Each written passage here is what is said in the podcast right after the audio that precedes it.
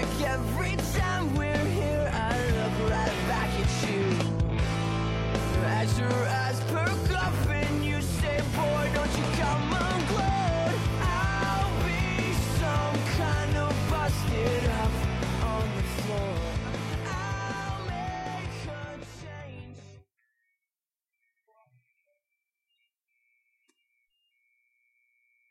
So I'm happy we're back in our room. You know, it's nice to do these little different things, but you know what? I appreciate the room. A lot of work, a lot of years, and uh, I definitely always appreciate being back here. Um, thanks for coming. The game was a little different. Hard to do a team challenge like that, you know? One of those things. But uh, see, the thing is, I'm trying to challenge you guys to actually like talk people because what ends up happening every single week is you talk to the same people. You know, all I ever do is talk to like, you know, I try to talk to everybody. I do my best, but I see sometimes the people go the same people. So I try to like do something to make it shake it up a bit. All right, so tonight, happy to be back. Happy to be talking to you guys about ministry and things that are important. I think what ends up happening a lot of times in our Christianity, I think that a lot of people get very comfortable and they think um, that statement, you know, I'm good enough. And I just really want to challenge you tonight that uh, you might not be. You might not be good enough. And you might be just really confused about who you really think you are spiritually. And uh, so I title my message just so there's no confusion. So you guys can know whether or not you're really who you say you are or think you are. So, um, how many of you guys have ever really read the message translation? I'm going to tell you if you haven't, it's great translation.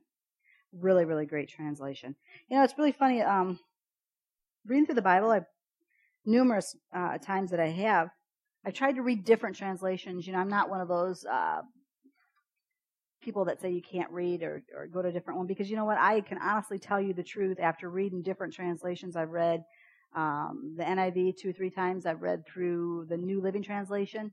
A couple times I've read through the Message. I've read through the Amplified, and now I'm reading the New King James Version. And I can tell you that, you know what, I think God is powerful enough to speak through any translation. If we're truly seeking Him, He can reveal Himself to us. It's our hunger that will, whether or not He's going to show up. I think sometimes people are like, well, God can't possibly speak to you in the message, or God, God can't possibly speak to you here. I would say my question to them would be, and you've read it? Because I don't believe that. Because I know God has answered my prayers and has shown me that He's real. As a matter of fact, last night, one of the things that I was praying about, it was amazing. I sat down in prayer on Tuesday night here, opened up the Bible, and I was really just like saying, God, just show me something. And it was amazing how He spoke to uh, me out of the just the scripture that I read. So that's how God is, you know. So Eugene Eugene Peterson, who actually um, translated the message, interesting man, interesting man. Because one of the things I was reading tonight is talking about prayer is in the Psalms. How it actually started out was him really challenging um, himself and, and trying to teach people to pray. And what he would do is he, people would say that they thought they'd have to have all these flowery words and ways to pray, and they didn't know if they were good enough at it. And he says, just here, go home and read the Psalms. He says the Psalms are prayers to God. It's just a real openness and transparency that David and the, you know had with God. And and you know read those instead and it'll show you how we can speak to God. Because we think that we have to have all these flowery words and we think we have to have this certain stance and pose and all this. And if you read through David um, talking about some of the things I mean he's like man take my enemies down. Get rid of them kick them slap him on the face. That's what he did. And it was just truth you know? And I think that's what really God wants us to be is just really transparent and real. So Eugene Peterson, he actually says in the Message translation in 1 John 1, and, uh, 1 2, and 3, uh, that the most difficult thing for people to get straight in life is there's two things love and God.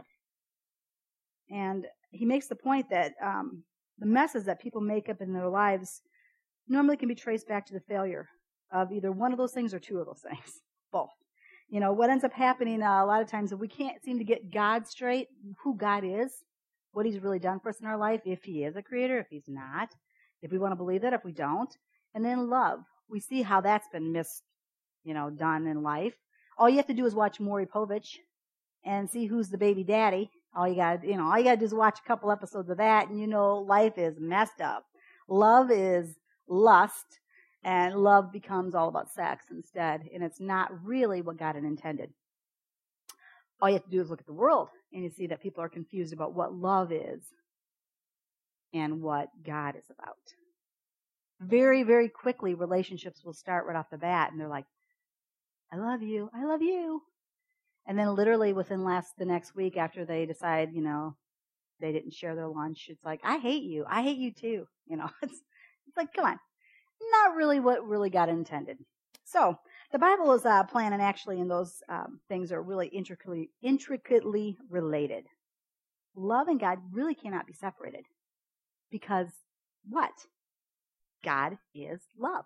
He makes it clear. If you read God's word, He says He is love. So that's something that we know that you can't take those apart. If we want to deal with God in the right way, then we have to learn to love the right way. And if we want to learn to love the right way, then we have to learn to deal with God the right way. So both these things have to come together and work together because they cannot be separated. God is love. So I want to talk to you really tonight from 1 John 1 and 2. I'm going to continue on to 1 John because there's like nuggets of great information in there. Really, really great stuff. I mean, I'll tell you, especially in the uh, message translation, some really, really great things.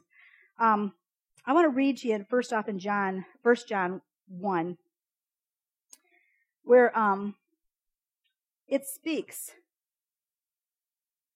of uh, really John speaks from the angle of a tour guide. Do you remember a couple weeks ago when I taught you that message? I said either you're a tourist, you're a travel agent, or you're a tour guide. You know, sometimes we're just tourists. We're just on the path. We don't really care about sending anybody else on that same trip with us. You know, it's or you could be a person who actually does understand that your job is to take the message of Christ to others and you think, okay, I'm going to sell you a ticket. You can get there. But then God really intends us to be tour guides. He wants us not only to, to go on that path and be a tourist and see how it all works out, not just sell people the ticket, but He wants us to go with people and really be with them and live life with them when they're experiencing what Christ is all about. So, um, John speaks of this from the angle of a tour guide. He says, From the very first day we were there, taking it all in, we heard it with our own ears, saw it with our own eyes, verified it with our own hands. The word of life appeared right before our eyes. We saw it happen. And now we're telling you in the most sober prose that what we witnessed was incredible. The infinite life of God Himself took shape before us. We saw it, we heard it, and now we're telling you so that you can experience it along with us. This experience of communion with the Father and His Son Jesus Christ, our motive for writing is simply this we want you to enjoy this too. Your joy will double our joy. That's a tour guide. That's somebody who's right there with you, experiencing life right then. And uh, John was a tour guide. Man, he saw everything that was going on. You know, here, what separated him from the others, like I said, he's his experience right with them. He experienced Jesus. He saw Jesus come into his own. He saw people be healed of miracles, you know, with miracles. He saw the blind to see again. He saw crippled people walk, and he saw Jesus be all that he intended to be. And he walked alongside him. We know that he experienced everything firsthand. So he experienced it. He is so amazed by what God is that he says, Man, I want you to experience it too. That's what it's all about. You know, the thing is, if you've ever gone on vacation, now how many of you guys, I've never really, can I can honestly say, I've never gone on some sort of tropical locale. I always say that my dream I really, really want to live on a Gilligan type island. That's where I want to be. It looks like so much fun, doesn't it? To live in that, you know, to have your own little hut. I don't know. It just looks like fun to me. I don't know why. I would really like to be uh, marooned on an island. I think it might be kind of fun. Until like the hurricanes or the typhoons come, then I would be a little bit afraid. But hopefully there's a cave like Gilligan had where you could go in, and that would be good. But um, how many of you guys ever went on this like really interesting vacation where you went on this like tropical locale where there's like the palm trees blowing, the white sandy beaches? How many of you guys have ever done that? You guys are really blessed. Good for you. I'm jealous. um, I've never done that. I did go to Germany, and I'll tell you what, I wouldn't trade that for the life of me because I thought Germany was absolutely beautiful. I would go back in an instant if I could. That was by far one of the prettiest places I've ever been in my life. But you know, if you've ever gone and experienced a beautiful locale, I mean, a gorgeous place, and you want to tell others about it. You know, you just want to tell them. And you want them not just to tell them, you want them to experience it. You know, man, you can show them pictures, but it just doesn't do it justice. You know, you can show them videotape, but it just doesn't do it justice. It's just not enough. You know, the thing is, we want people to see it with them. I mean, we want to like experience it for the very first time. We want to go with them and experience it with them alongside them. You know, John talked about, um, I really, really would, my dream is to go to Israel. I'd love to go to Israel. I want to go to Egypt. I want to go to Greece. I want to go all those different places. I think it would be the most awesome thing to go and travel all those places. I watch Zola Levitt every single week. A lot of the things, I mean, that they, that they stand for as I love. I mean, I just love the fact that it's always all about the Jewish tradition. Cause I, I always said I wondered if I have a call to do missions in um, Israel someday. I would love to do that. But the thing is, what I love to do is love to watch all the interesting buildings and things that were built in, in Jesus' time.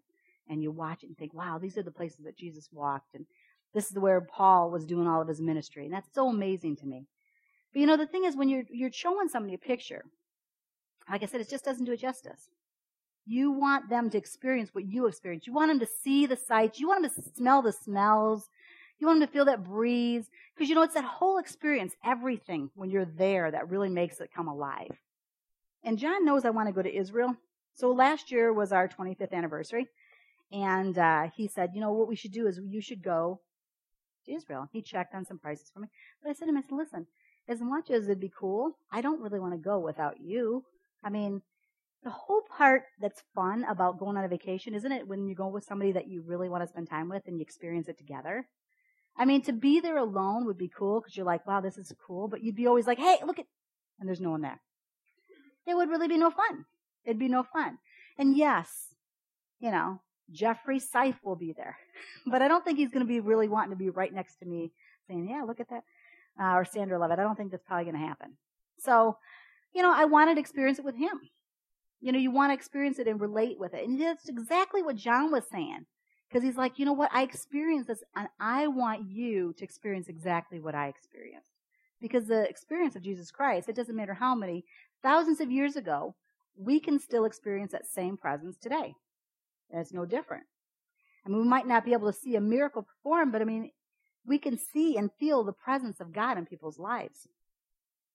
You know, and the thing is, you want people to feel exactly what you felt on those vacations. So this is how we should really feel about our walk with Jesus. That's what John was saying. He says, our motive for writing is simply this. We want you to enjoy this too. Your joy will double our joy. You know, if you know someone's going to go with you, it's like watching someone else enjoy the experience just as much as you do. You're like, yes, isn't it fun? This is great because we're together and we're both having fun. This is wonderful. That's what the message of salvation is. That's what we're supposed to be so excited to tell other people about Jesus Christ because when we've experienced it, we're like, wow, we watch their eyes. Instead of being glazed over, come alive. We watch muttered prayers that really have nothing of faith all of a sudden something that happens and God starts to open up their eyes that He's answering. And you start to see, wow, they believe that God's real. And it does double your joy. There's nothing better as a leader of you guys to watch you guys come alive and get it. I mean, you just, it's experience. It's like, yes, you're getting it. You're understanding what this is all about. This is a wonderful thing. So, I want to ask you though, how many of you truly and honestly experience God in the way that you should. I'm going to be honest with you. There's a lot of times I have a hard time probably because of the, the fact that I do take a call of ministry really serious. There's times where I look at people and I'm thinking, you're not getting it. You're not getting it. It's just not coming on for you. The bulb is not coming on. And it's really difficult because you know what? You want everybody to get on that same page. You want them to understand that this is a real God that loves us. And this is a God that asks us to serve him. And this is a God that says he's going to come back for his faithful ones. So I want you to get it. I want you to understand. The thing is, I want you to really think about this tonight because it is part of an equation that God really wants us to work through. And John specifically wants us to work through in this chapter he actually asks some questions to think about. About our faith. And I want you tonight to really sincerely think about your own walk. I don't want you to look at your neighbor and, or somebody in your family and think, yeah, they're not getting it. Cause I'm going to tell you, we all need help. Every single one of us could be a little bit more determined and disciplined in our faith. You know, we say that we really love God, but sometimes do we really? Do we really have that excitement? Do we really have that joy that we would really have, that we would be so excited to tell somebody about what we experience? I think sometimes we'd really have to challenge ourselves in that. He doesn't, um, he doesn't really bring these things up just to be a flip thought. He wants us to give a truthful answer to this question. He wants us to bring to surface really our truer feelings about God and our relationship with Jesus. It's a personal relationship. We tell you that every single week. It's not religion. Religion will do nothing for you. It will save nothing. Nothing. Assemblies of God will save nothing. It doesn't matter if you belong to Assemblies of God. It doesn't matter if you belong to the Catholic religion. None of that matters. It's whether or not you have a relationship with Jesus Christ. That's what's going to make the difference. So John goes on to ask some pretty sobering observations and some questions. And this, in essence, he says, is the message we heard from Christ and are passing on to you. God is light, pure light. There's not a trace of darkness in him.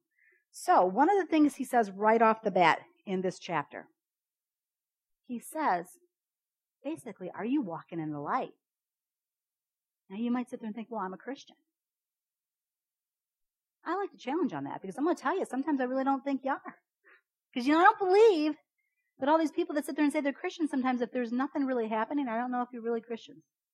I really don't know if you're just going through the, you know, the emotions or the feelings of it. I don't even know if you're really experiencing what Christ wants us to experience sometimes. It says, it goes on, it says, if we claim that we experience a shared life with Him and continue to stumble around in the dark, then we're obviously lying through our teeth. We're not living what we claim. That's something to really think about here, people. If I ask you, you're a Christian, that you're living in the light, but yet you're stumbling in the darkness and you're not living in that light, then I want you to challenge yourself. Think, are you really who you say you are?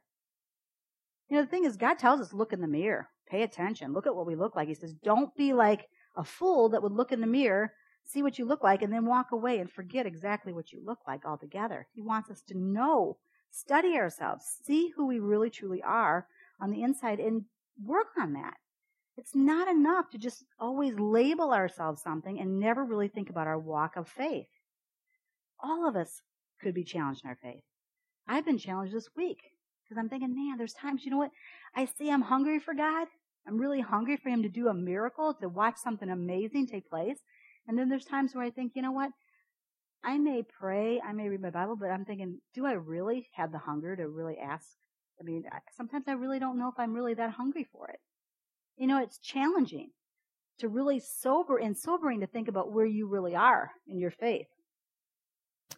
He does say, though, but if we walk in the light, God Himself being the light, we also experience a shared life with one another as the sacrificed blood of Jesus, God's Son, and He purges all of our sins.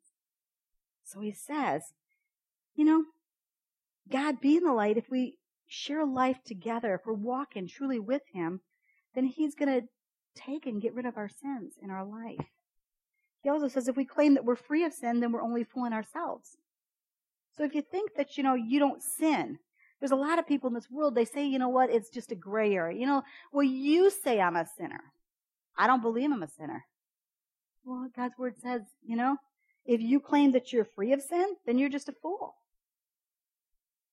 He says a claim like that is errant nonsense. There's a lot of people that don't think there's anything wrong with this world, that we're all good. No worries, no problems. But God's word says that we're all sinners. All of us have sin. All of us are failures. Then it says, on the other hand, if we admit our sins, make a clean breast of them, he won't let us down. He'll be true to himself. He'll forgive our sins and he'll purge of us, purge us of all wrongdoing. So we know that all we have to do is ask God for forgiveness. Ask Him, and He gives it to us. That's how He works it. Then he says, if we claim that we've never sinned, we out and out contradict God, making a liar out of him. A claim like that only shows our, our off our ignorance of God.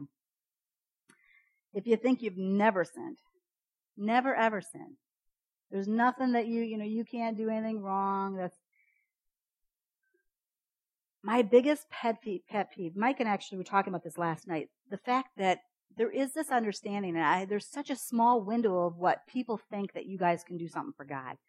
You know, you guys are your age, 13, 12, 13, 14.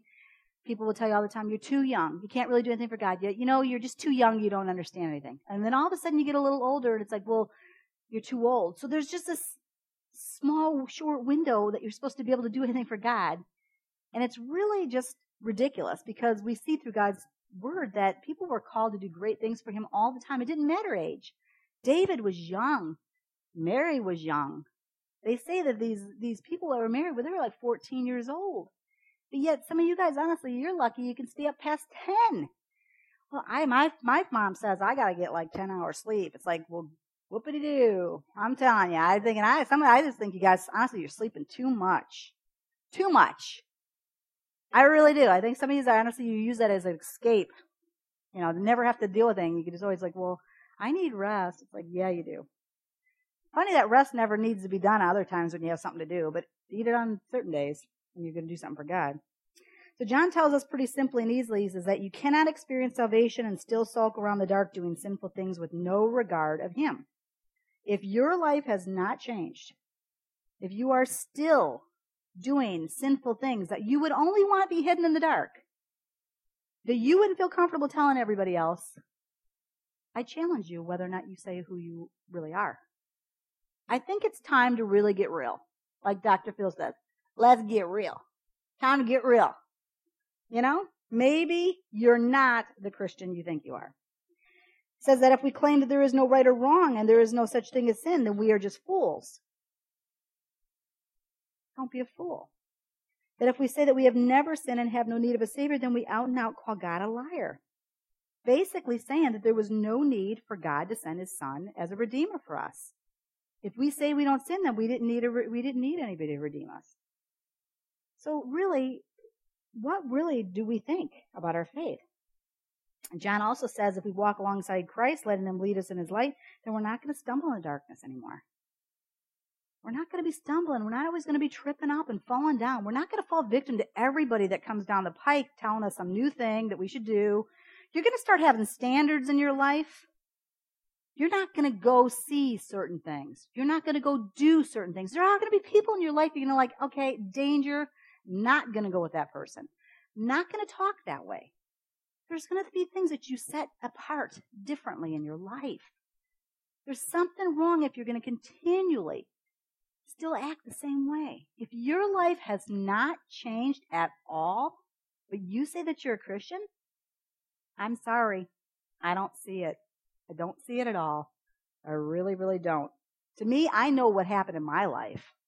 Not perfection, but I'm going to tell you a big challenge from the Holy Spirit to get stuff cleaned up. And still today, I had asked God numerous times. There's a couple things I had to ask God, just kill that inside of me. I don't want that. I'm going to sit there and ask God, Holy Spirit. I rebuke that. I rebuke that of the enemy. That's not what I want to be. That's not the person I want to be. You know what? We have thoughts. We, but you know what? There's going to be a correction. I've always said the closest you get to God, the sooner that tap on the back is going to happen to us. The Holy Spirit, when we first come to know Him, after a while, you know what? We might be, a, you know, might do something, and then after a while, God starts to work on us. We're like, okay, maybe that wasn't so good, and you know, maybe I should change that. I'm going to tell you, the closer and closer you get to God, the sooner those taps on your back come. You know, sooner say something or think something that you feel God sit there and say, that was wrong. That wasn't of me that wasn't right. That you need to change. And that's what the Holy Spirit's all about. If you don't have your, the world calls it a conscience, then I challenge you, you are not probably saved. I'm going to just seriously, I'm just going to try to be real with you people here because I have noticed what's ended up happening a lot of times. I think we become very, very comfortable you know, we think and we're doing good because we come every week and we do all these things. It's not good enough, people. If you're not really growing, you're not really who you say you are. It says if we would just admit that we're sinners born with the propensity to sin, he will forgive us and he'll help us. That's what God ultimately wants us to do is just rely on him. Just rely on him. John then goes on to say in chapter 2 of 1 John that he writes um, this, dear children, um, to guide you. Wait a second. Oh, he says that he does this to guide us out of sin. Then he says that there are some pretty simple tests that you can ask yourself to see if you really are in him and he is in you. There's a couple really basic ones. it's really amazing how difficult we make Christianity, but he pretty much sums it up in a couple big things. He says, Are you walking in the light? Ah, the next one. Hey, about how about this? Just so there's no confusion. Um, he says, here's how we can be sure that we know God in the right way. He says, keep my commandments. That's not very hard. I mean, really, there's some real simple, basic things he says here to prove whether or not we're really who we say we are. If someone claims, I know him well, but doesn't keep his commandments, he's obviously a liar. His life doesn't match his words. So, all right. Do you guys know where the uh, Ten Commandments are in the Bible? Exodus 20. So if you go back and you look in Exodus 20, how many, how many commandments are there? Ten. What are the commandments again? Do you guys know what they are? No other gods but me. No idols. No using the name of the Lord in vain. No silly banter. No cursing. No like saying the word just for fun. He's basically saying honor it. Honor the Sabbath. Keep it holy. Honor your mom and dad. No murder. No adultery. No stealing. No lying about your neighbor. And no coveting your neighbor's things. So are 10 things. So he says, if you're really truly who you say you are, you're going to follow these commandments. You're going to do these basic things. So I want to ask you, you say that you're a Christian. Are you a liar? Do you do these things? Are you following them? And you might sit there and say, yeah, of course I am. Do you really honor your mom and dad? I'm going to tell you, I know how I was when I was a teenager. I wasn't so good. My mom and dad both were not in my life. My mom had passed away and my dad wasn't really around. But I'm going to tell you, my sister, I wasn't always respectful like I should have been. I definitely wasn't honoring to her. Um, as far as the Sabbath, I don't know if you go to church. I don't think it necessarily has to be on Sunday, but I think you should take a day and really try to serve God and seek Him and put Him first and rest and do something different. Stealing, I think all of us to some degree really can struggle with that. I mean, especially when we're kids, you know, wanting to just take something that doesn't matter, no one's going to know, that kind of thing, you know. Um, lying, man, we're forever trying to lie to get out of trouble, aren't we? I mean, it's so hard when someone you put in a situation and people right off the bat are like, "Did you do this?" And our first natural tendency is go, "No," and come up with an excuse all the time. And then, man, our world is full of wanting better things, wanting a better car, wanting a better house, wanting this and that, better job. And we tend to be coveting people. So are you a liar tonight? Basically, if you are, I'm hoping that you'll get a chance to make this right with God. That's the whole point. So the whole thing is not really just to make you feel bad. I do want conviction. I think I pray for conviction. I pray that conviction just rains down on you if you're doing something wrong. I'm for it. I pray it for myself. I pray it for my family. I pray for all of it. Because you know what? We're never going to be what we need to be if we don't have conviction. We need the Holy Spirit to convict us and challenge us in our faith. It's the only way we're going to change and we're going to grow and we're going to mature. It's the only way it's going to happen. But basically, it's not just to prove that, you know, you might need to change some things, but it's just to make it right. Because all you have to do is ask God for help, and He does. That's what's so great. You know, I always wonder about that number six commandment, you know, the uh, no murder. Because I'm sure, you know, just like in the times like today, if we talk about no murder, most of us would be like, I don't have to worry about that. I've never committed murder. We know what the Bible says. The murder, murder is more like hate. Because it's more about our heart. It's more about our intentions.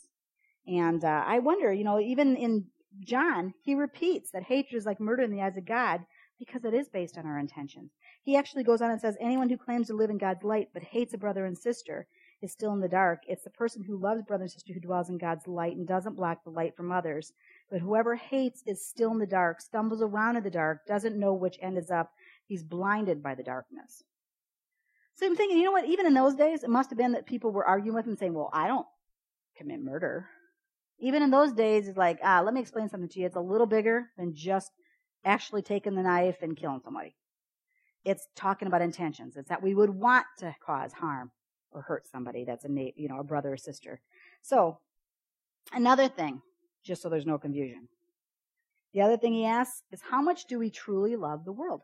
So we've got right off the bat we've got are you walking in darkness? These are three basic things. Are you still walking in darkness? You say that you're a believer, yet you're stumbling around, you're making dumb choices, you're still having relationships with people that you know maybe aren't good for you, you're dating somebody that's not a believer, um, seeing things you shouldn't, doing all the things you shouldn't. So you have that. Are you stumbling in the darkness? Are you following the commandments of God? Are you doing what God's word says? And then, just so there's no confusion, how much do you really, truly love the world? Man, this world offers us a lot. A lot. The Bible tells us, though, that we're aliens and strangers in this world, doesn't it? It says that we don't belong here. First Peter 2.11 says, Friends, this world is not your home, so don't make yourselves cozy in it. Don't indulge your ego at the expense of your soul. Live an exemplary life among the natives so that your actions will refute their prejudices. Then they'll be won over to God's side and be there to join in the celebration when He arrives. So he says, you know, we don't even belong here. This isn't where we belong. But why are we so enamored with it? I continually, first of June will be seven years that I've done youth ministry.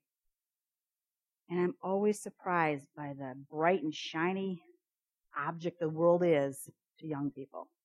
They just so want to experience it all. They want to go and they want to play Christianity and then they want to go home and still be the same worldly people that they want to be. You know, we can be relevant and we can be real and we can still have style and have a life, but not cross boundaries and be so enamored with the world. Basically, the Bible also says that this world will not really like us. So why is it that we want to like it so much? God's word says the Bible, the world's not going to like us. He says if you're truly a believer, it's not going to. It says John 15, 9, it says if you find that the godless world is hating you, remember it's got its first start hating me. If you lived on the world's terms, the world would love you as one of its own. But since I picked you to live life on God's terms and no longer on the world's terms, the world is going to hate you. But why are we so upset when it does? We're so angry.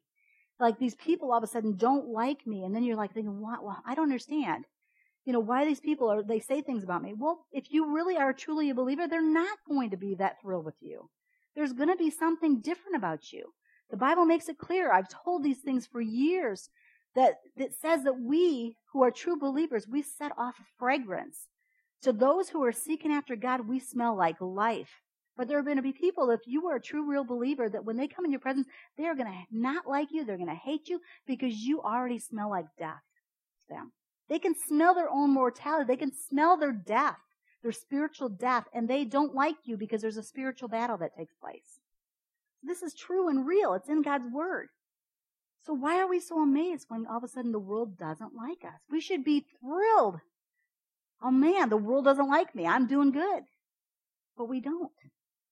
Instead, we feel so neglected and hurt all the time. It's not what God's Word says. He also says that we shouldn't adapt and fit in so easily to this world. Romans 12:2 says, "Don't copy the behaviors and customs of this, world, of this world, but let God transform you into a new person by changing the way that you think." There's nothing wrong with thinking a little different. Man, thank God I began to think different than I used to do. I am so glad that I changed my ways. Still not what I need to be, believe me, but way better than I was. The thing is, we shouldn't adapt and fit in. There's a couple movies I've seen, and I'm like, even the ones I'm like, oh, I wish I wouldn't even have seen them. But I watch the people, and there's something really wrong with people's mentality and how they even watch something sometimes. The things that they find funny is disgusting. We as Christians should not be entertained by something that God would be calling sin. We shouldn't. There should be something different about us. We should feel uncomfortable in something that is going on in the world that people are laughing at, but yet we as believers, we shouldn't be entertained by certain things. That I hope is a challenge to you. Not so that you can be a holy roller and be holier than thou and pat yourself on the back, but you should have something different about you. There really should be something different. Also, it says, don't love this world so much. 1 John 2:15 says, "Don't love the world's ways, don't love the world's goods. Love of the world squeezes out love for the Father." Practically everything that goes on in the world, wanting your own way, wanting everything for yourself, wanting to appear important, has nothing to do with God. It just isolates you from Him. The world and all its wanting, wanting, wanting is on the way out, but whoever does what God wants is set for eternity. Maybe it's just about selfishness. Maybe it's not just about what you want. Maybe it is supposed to always think about what God would desire. And the fact that we're supposed to be what we're supposed to be because ultimately we have the chance to lead others to Him if we live it and we do what's right. And it says, loving the world defiles our relationship with God and leads us to our own destruction. It is impossible to love the world and the Father at the same time. We can't do both. We can't. It doesn't work. You can't love God and still love the world and think it's all going to work. It says if you love one, you'll not love the other. James 4 4 says you're cheating on God. If all you want is your own way, flirting with the world every chance that you get, you'll end up enemies of God and his way. Do you suppose God doesn't care? The proverb has it that he's a fiercely jealous lover. And what he gives in love is far better than anything else that you'll ever find. I'm going to tell you, sin is fun, people. There is not one bit of me that is going to lie to you and tell you that it isn't true. You know what? You get wrapped up in the moment of romance. Fun. Watching some things you shouldn't sometimes, it can be a lot of fun. But you know what? It does pull us away from the presence of God. And it depends on how much we really hunger and want the presence of God compared to a moment of fun ultimately there is going to be the crash. There's going to be a payback. It happens all the time. So to love the world means to be intimate with it, spending time with it over your time that you have to spend with God. How often, I want to challenge you tonight, do you put your own entertainment, your own desires, your own wants over what you think that you should do for God? How many times do you think, you know, I'd rather watch this movie instead of read? I'd rather go here, go hang out with friends or work out or do whatever you want and not spend time with God. That's something to think about. If you say you love God, you're going to give him some time. The thing is, you can't keep playing church. It doesn't work that way. He says instead of being devoted to him, you're instead devoted to the world's values, interests, ways, and pleasure. Got to challenge yourself in that. So I want to ask you, do you love the world a bit too much? Do you desire that just a bit too much? Is it a little too shiny and bright for you that you can hardly just, oh, oh, I want the world. You know, how many of you guys do that? You have to think about it. If you're always so enamored with bright, shiny object world, you may want to get that straight. And if you do love the world a bit too much, hopefully I'm going to give you a chance that you can actually ask God to help you make that right. So, I know some of you guys are like, you know, whatever, I'm a Christian, I'm a believer. You know what? I am a firm believer in the point that if I tell you, you tell me your experience with Christ, what made you a believer? I think you're going to have something to tell me. It's not that I said this a long time ago and this is who I am. I'm going to tell you it's what God changed in you that made you a different person now. That's what's going to be the difference. Me, like I said, man, I had no idea what a father was all about. I had no idea that a man, a man could love me just for me. That it didn't have to be about doing something or being something for somebody else. That he could just love me for me. That blew me away when I finally come to know him. But I thought, man, I don't have to do anything to earn this love. He just loves me that much. And I was saying, man, that's, that's what a father is. That's what a real father is. No matter what, he loves me. You know, there's something inside of me that changed, that clicked, that turned on. If you haven't found that thing that's clicked and turned on or something that he's filled inside of you, there has to be something real. Start to serve him, seek him, do something that makes God real because I'm going to tell you, you guys hate to break it to you, but there's an age of accountability and you're, you're there. You're there. You have to answer for who you are. You don't have the right. I don't care who's told you, you know what, I, well, I'm young. You know what was right's from wrong. So what makes you think that you're going to have all the second chances? You think you're too cute to go to hell? I think you're not. I think you just could make it. I think there's beautiful people in hell. Don't think it makes no difference. And don't tell me that you have all this time in the world because we know all we have to do is read the paper. We see that people don't always live forever. So we have to get this straight. We have to know. So the thing is, people say it doesn't matter, but I think it matters to everything. We have to ask ourselves, are we really walking in the light? Are we really following his commandments like he said? And do we really love him more than we love the world? John goes in chapter 2. He actually goes on to say, Children, time is just about up. That's what he says. Just what I was telling you. Time is just about up. You heard that the Antichrist is coming? Well, they are all over the place. Antichrists everywhere you look. That's how we know that we're close to the end. You know, there was one interesting thing I, I heard spoken. I was like, boy, that's really, really amazing thought. The fact that the Bible says that no one knows the time, right? We don't know when Jesus is coming back. He says, like a thief in the night, we don't have a clue. You know, we don't have a clue if it's in the next minute or if it's going to be in 100 years. We don't know.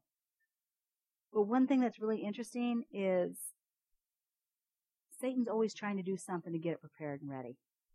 And when he doesn't come back, I think that what there has to be, I heard this guy speak and say that which basically means that there has to be an antichrist waiting every generation to step in. You know, that there's always somebody willing to step in at that moment because, and it's always this pulling away from God because we don't know when it's going to take place. So generations upon generations, maybe, maybe Hitler was the Antichrist, but the thing is, you know what? Jesus didn't come back at that moment, so it didn't all take place. We don't know how it all works. But the thing is, you know what? You have to know, children, time is just about up. Everything's done that can be done. If he can come us back in the next minute, we all have to stand before him and give an account. So just so there's no confusion, I want to ask you, where are you really in this walk of faith? I want you to really make a true assessment of who you are tonight. I want you to hold up the mirror in front of yourself. Look at it deeply. Ask yourself, are you walking in the light? Are you stumbling? Do you know that you've made missteps? Are you stumbling? I mean, if you can think immediately of something you know you did wrong, ask God for forgiveness. Tell him you're going to do better. Tell me with his help, with your help, God, I can do better. I can do it. You know, start to think about the fact that this world doesn't offer us so much great things. It does for a bit, but it's going to be a payoff. Are you following the commandments of God? That's what he sets in front of us. You have to love. You have to really understand love you really have to understand God to be able to be the person that God wants us to be on this face this earth. And you know, really isn't that confusing or difficult to figure out those love and that God thing if we would do things according to His plan instead of what the world tells us. So I want to give you a second. I just want to play um, some music. We've only got like a couple minutes, but I really just want you to sit for a second. I want you to think about who you are. I can tell you a thousand things. I could tell you a thousand stories. I can tell you, you, only you, can look in the mirror and make a decision for yourself and tell what your sins are. I don't go home with you. You know, no matter what, you know what you do. If you need forgiveness, ask God right now to forgive you. If you need to challenge and change some things about yourself, ask Him to help you. Okay? So I'm going to pray for you real quick and then just sit for a second. Let the Holy Spirit work on you. That's what the Holy Spirit does. He'll tap you on the back and say, Remember that time? And then you could say, Forgive me. Okay? Lord, we just thank you for everything that you're going to do, Lord, for each one of us personally, Lord. We know that you're a God of conviction. We know that you challenge us, Lord, in our faith. And uh, I just ask, Father, that you would just touch, fall heavy upon each person that's here, Lord. I pray that they'd have a true, real experience with you and that their hearts and their lives would be changed and grow closer to you. I just pray, Father, that you would just help them in this quiet time, Lord, right now. We just thank you for everything in Jesus' name. Amen.